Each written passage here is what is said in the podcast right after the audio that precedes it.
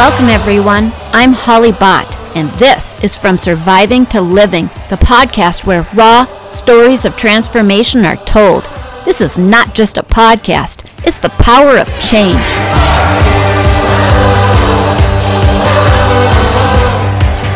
God is interested in you.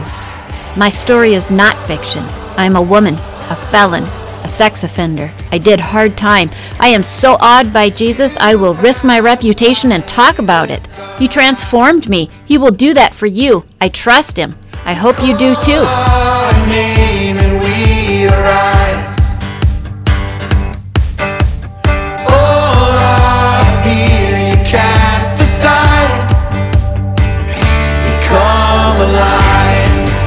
Are you hurting?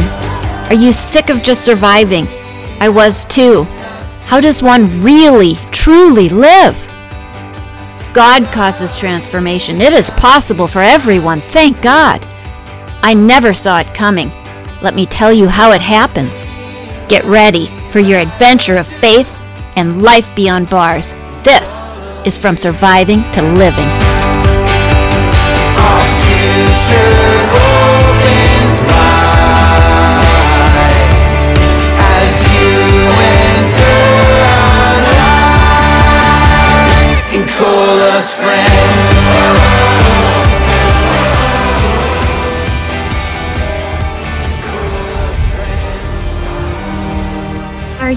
Interested in extraordinary personal growth? Do you want to feel great and live a transformed life? Join me as we explore my prison experience, navigating a sex offender treatment program, a new job, and newfound opportunities. Discover unexpected moments of hope and profound lessons learned along the way. From resistance to redemption, we'll uncover the secret to permanent, total life transformation and how you can begin today. Listen until the end. You don't want to miss a word. This is Sex Offender Treatment. told sex offender treatment would remove barriers and open doors to privileges, I nevertheless began in December 2012 with an attitude problem. I'd asked repeatedly over the past year to be admitted to the program as early as possible, yet now that I was here, I felt vulnerable. Intake began with hours of psychological testing, both written and interview.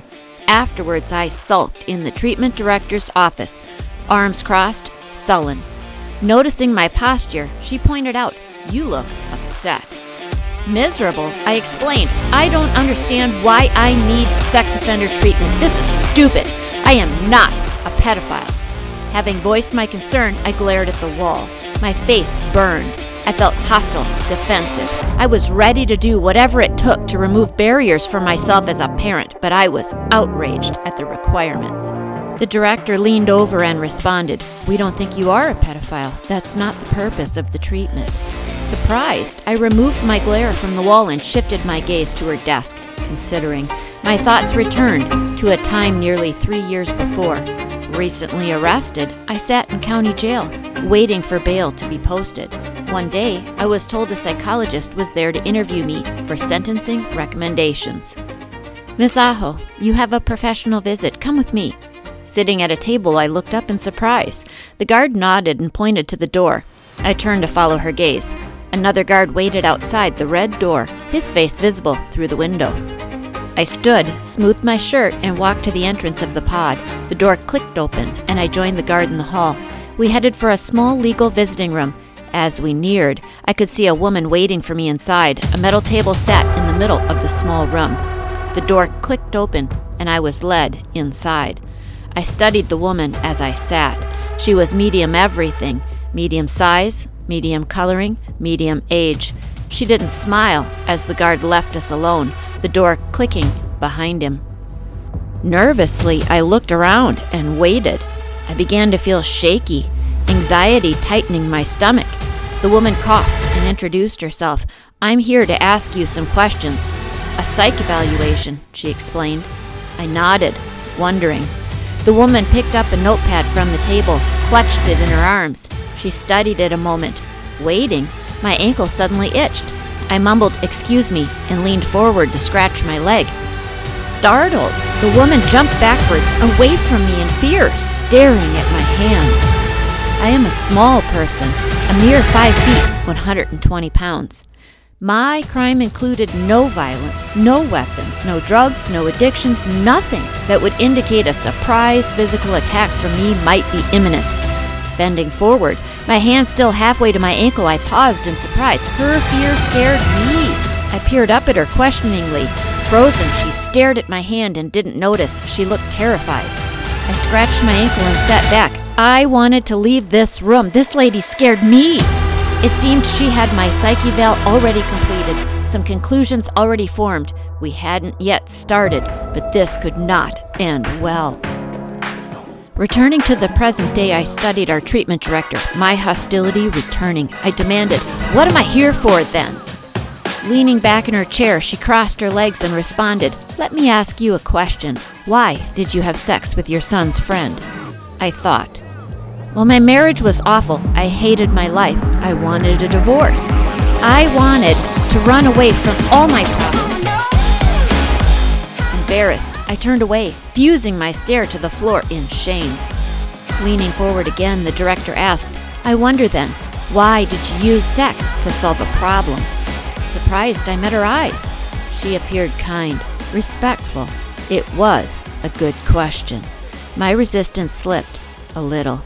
Have you ever felt resistant to acknowledging personal challenges or seeking support?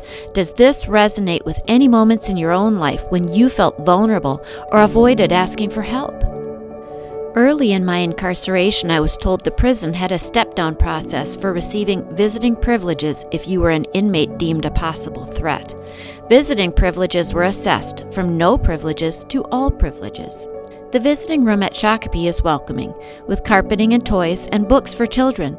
Blue chairs in rows face each other and march across the carpet. Tall windows to the outdoors bookend the room. Smaller windows line a third wall, facing small rooms where non contact visits, visits behind glass, occur. My criminal charge placed me on the list awaiting assessment when I arrived. Thankfully, I was allowed visits with my children, however, the visits would be behind glass. To increase my privileges, I could take parenting classes and complete sex offender treatment. By this time, my four younger children were now living 3,000 miles away from me and hadn't visited in over a year, ever since my husband had kidnapped them. We spoke on the phone and shared letters and emails, but I missed seeing them, hugging them. I didn't know when I'd ever see them again, but I planned to be prepared for that day. I completed parenting classes immediately, and now treatment provided the next goal a finish line. I attacked it. This clear motivation focused me. I had spent the last half of 2012 in a fog of depression, gaining extra weight and feeling unhealthy. I began going to the gym, working out, easing into feeling better. Hey, have you thought of getting a job in here? Laying on my back, I twisted around, looking.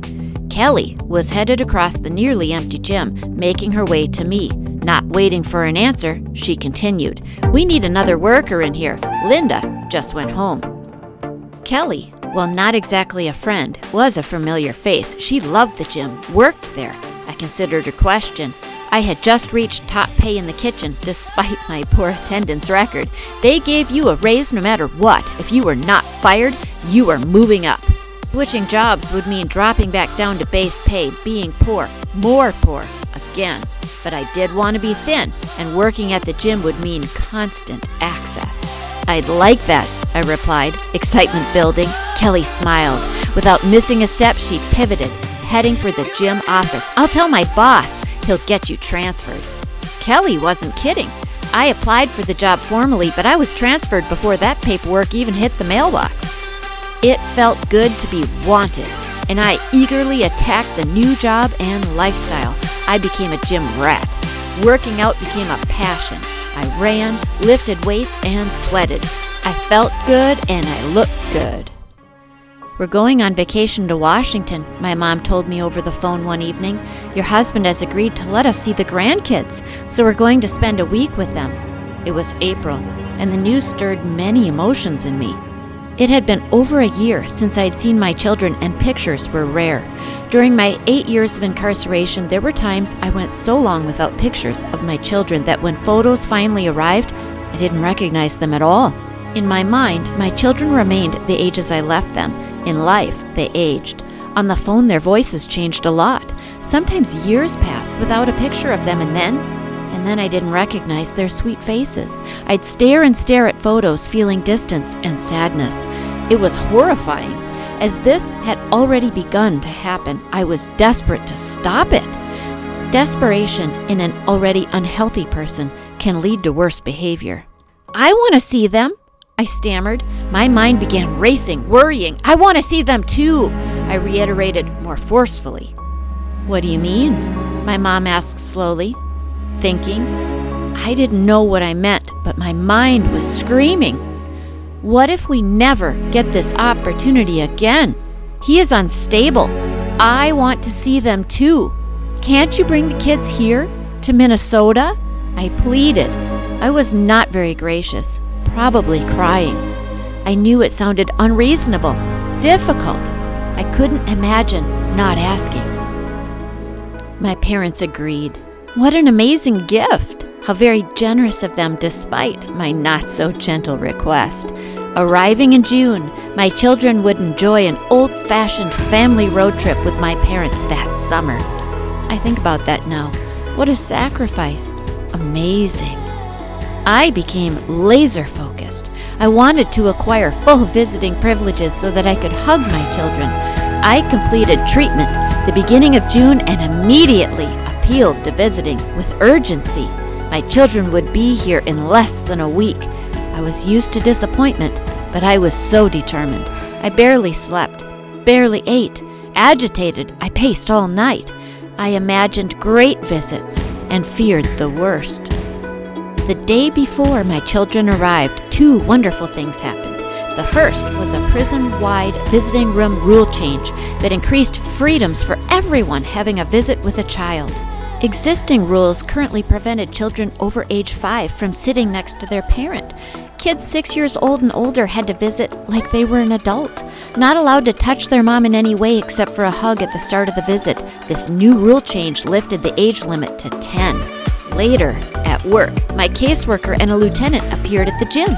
Wiping down workout equipment, I looked up to see them at the door. Both waved at me. Both had big smiles. I set down my towel and walked over to them. Their smiles grew. My caseworker held a sheet of paper. She looked down at it and then handed it to me. Your visiting privileges have been increased. Congratulations, she beamed. You've worked very hard for this. We are very excited for you, she finished. The lieutenant nodded his agreement, added his own approval I took the paper, afraid it might disappear. It was my appeal form, successfully won. I was being granted normal visits with my children. I cheered with joy. I floated to my room after work to tell my family the great news we would be visiting in person. The next few days were a dream. I spent hours and hours in the visiting room allowed three hour long visits due to the distance and travel. We spent three hours every day, five days in one week, just to have visits together. My daughter Vivi, now six years old, colored pictures for me while we talked. Along the wall were children's books, and Vivi loved books. She always asked me to read to her. After two years without her, the first book held a surprise for me. Lifting her onto my lap, I opened a book and began to read to her. At the third page, something unexpected happened, perhaps unanticipated by me because we had been apart so long. I had forgotten the little details of parenting. The reminder was a surprise and delight to me. Vivi, like all children soothed by a good book, did a trust fall. My arms were wrapped around her as I read, but suddenly all her weight sagged against me and my arms were barely prepared to absorb her collapse. Her head also dropped, resting on my shoulder. I stuttered, stopped reading, stared at the top of her head, wondering. Vivi seemed unaware of my surprise. She didn't notice I'd stopped reading. She breathed deeply and waited. Tightening my hold, I resumed reading, my throat tightening. And then there was my youngest son, Timmy, who hated leaving the visits. At age 10, he appeared small and fragile. Timmy had a medical condition requiring daily treatment and care. Left untreated or poorly treated, Timmy suffered painfully. Timmy was suffering quietly now. He wanted rescue, needed comfort. I wished to save the day, but I was no hero. I lacked the maturity, the ability. Thomas and Lucas, Timmy's older brothers, were 12 and 14 at the time. Thomas is a social butterfly, very charismatic. While he visited, he joked with the guards, strolling around like he owned the place.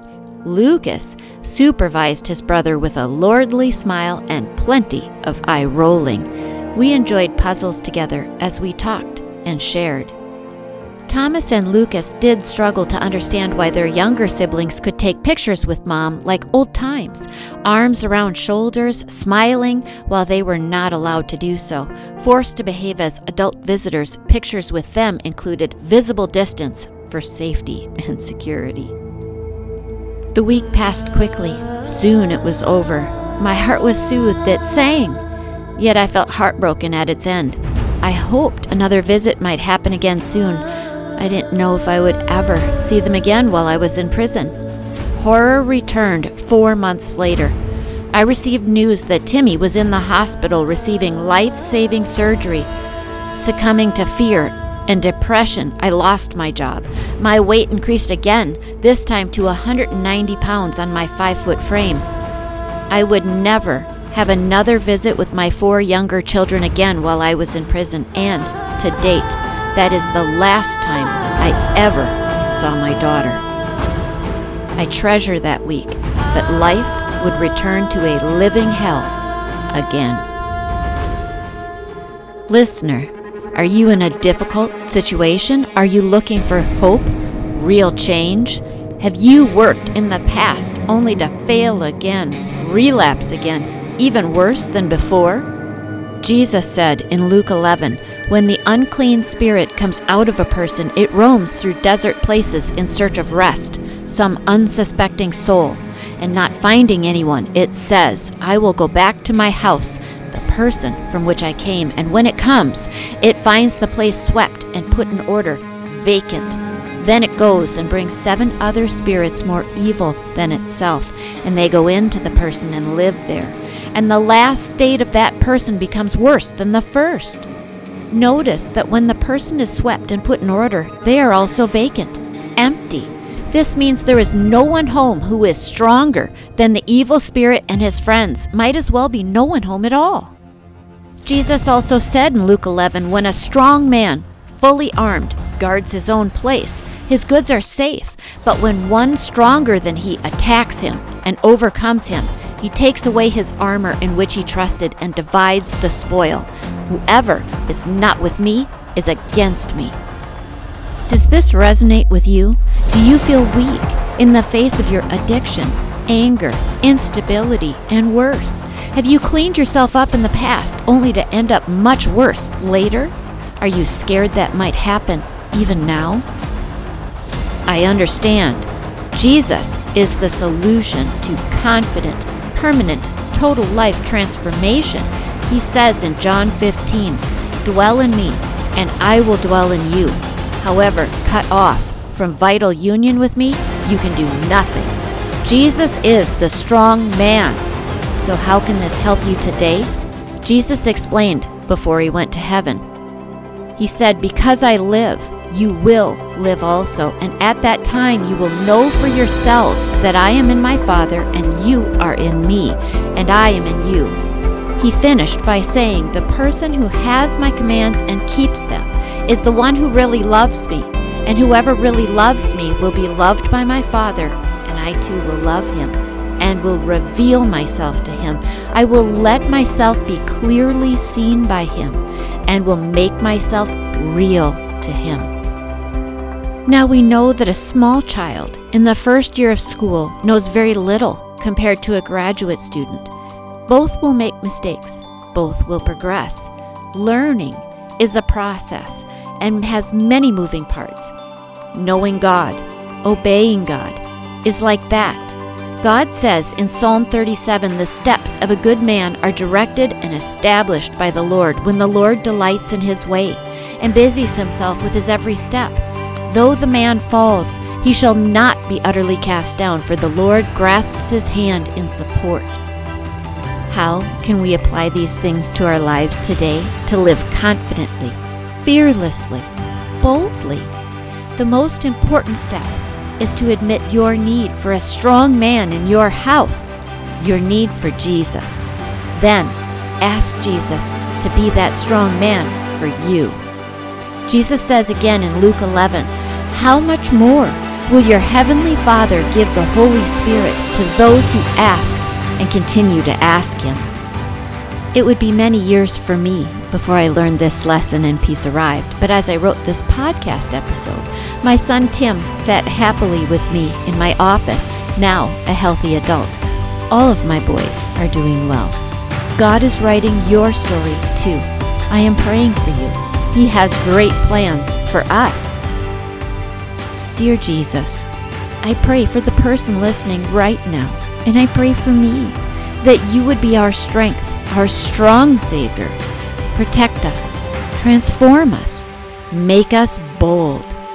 Amen.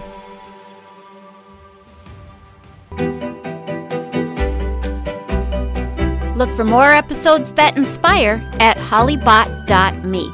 Until next time, remember, your story is never over. God's grace is always waiting to rewrite it. This is from surviving to living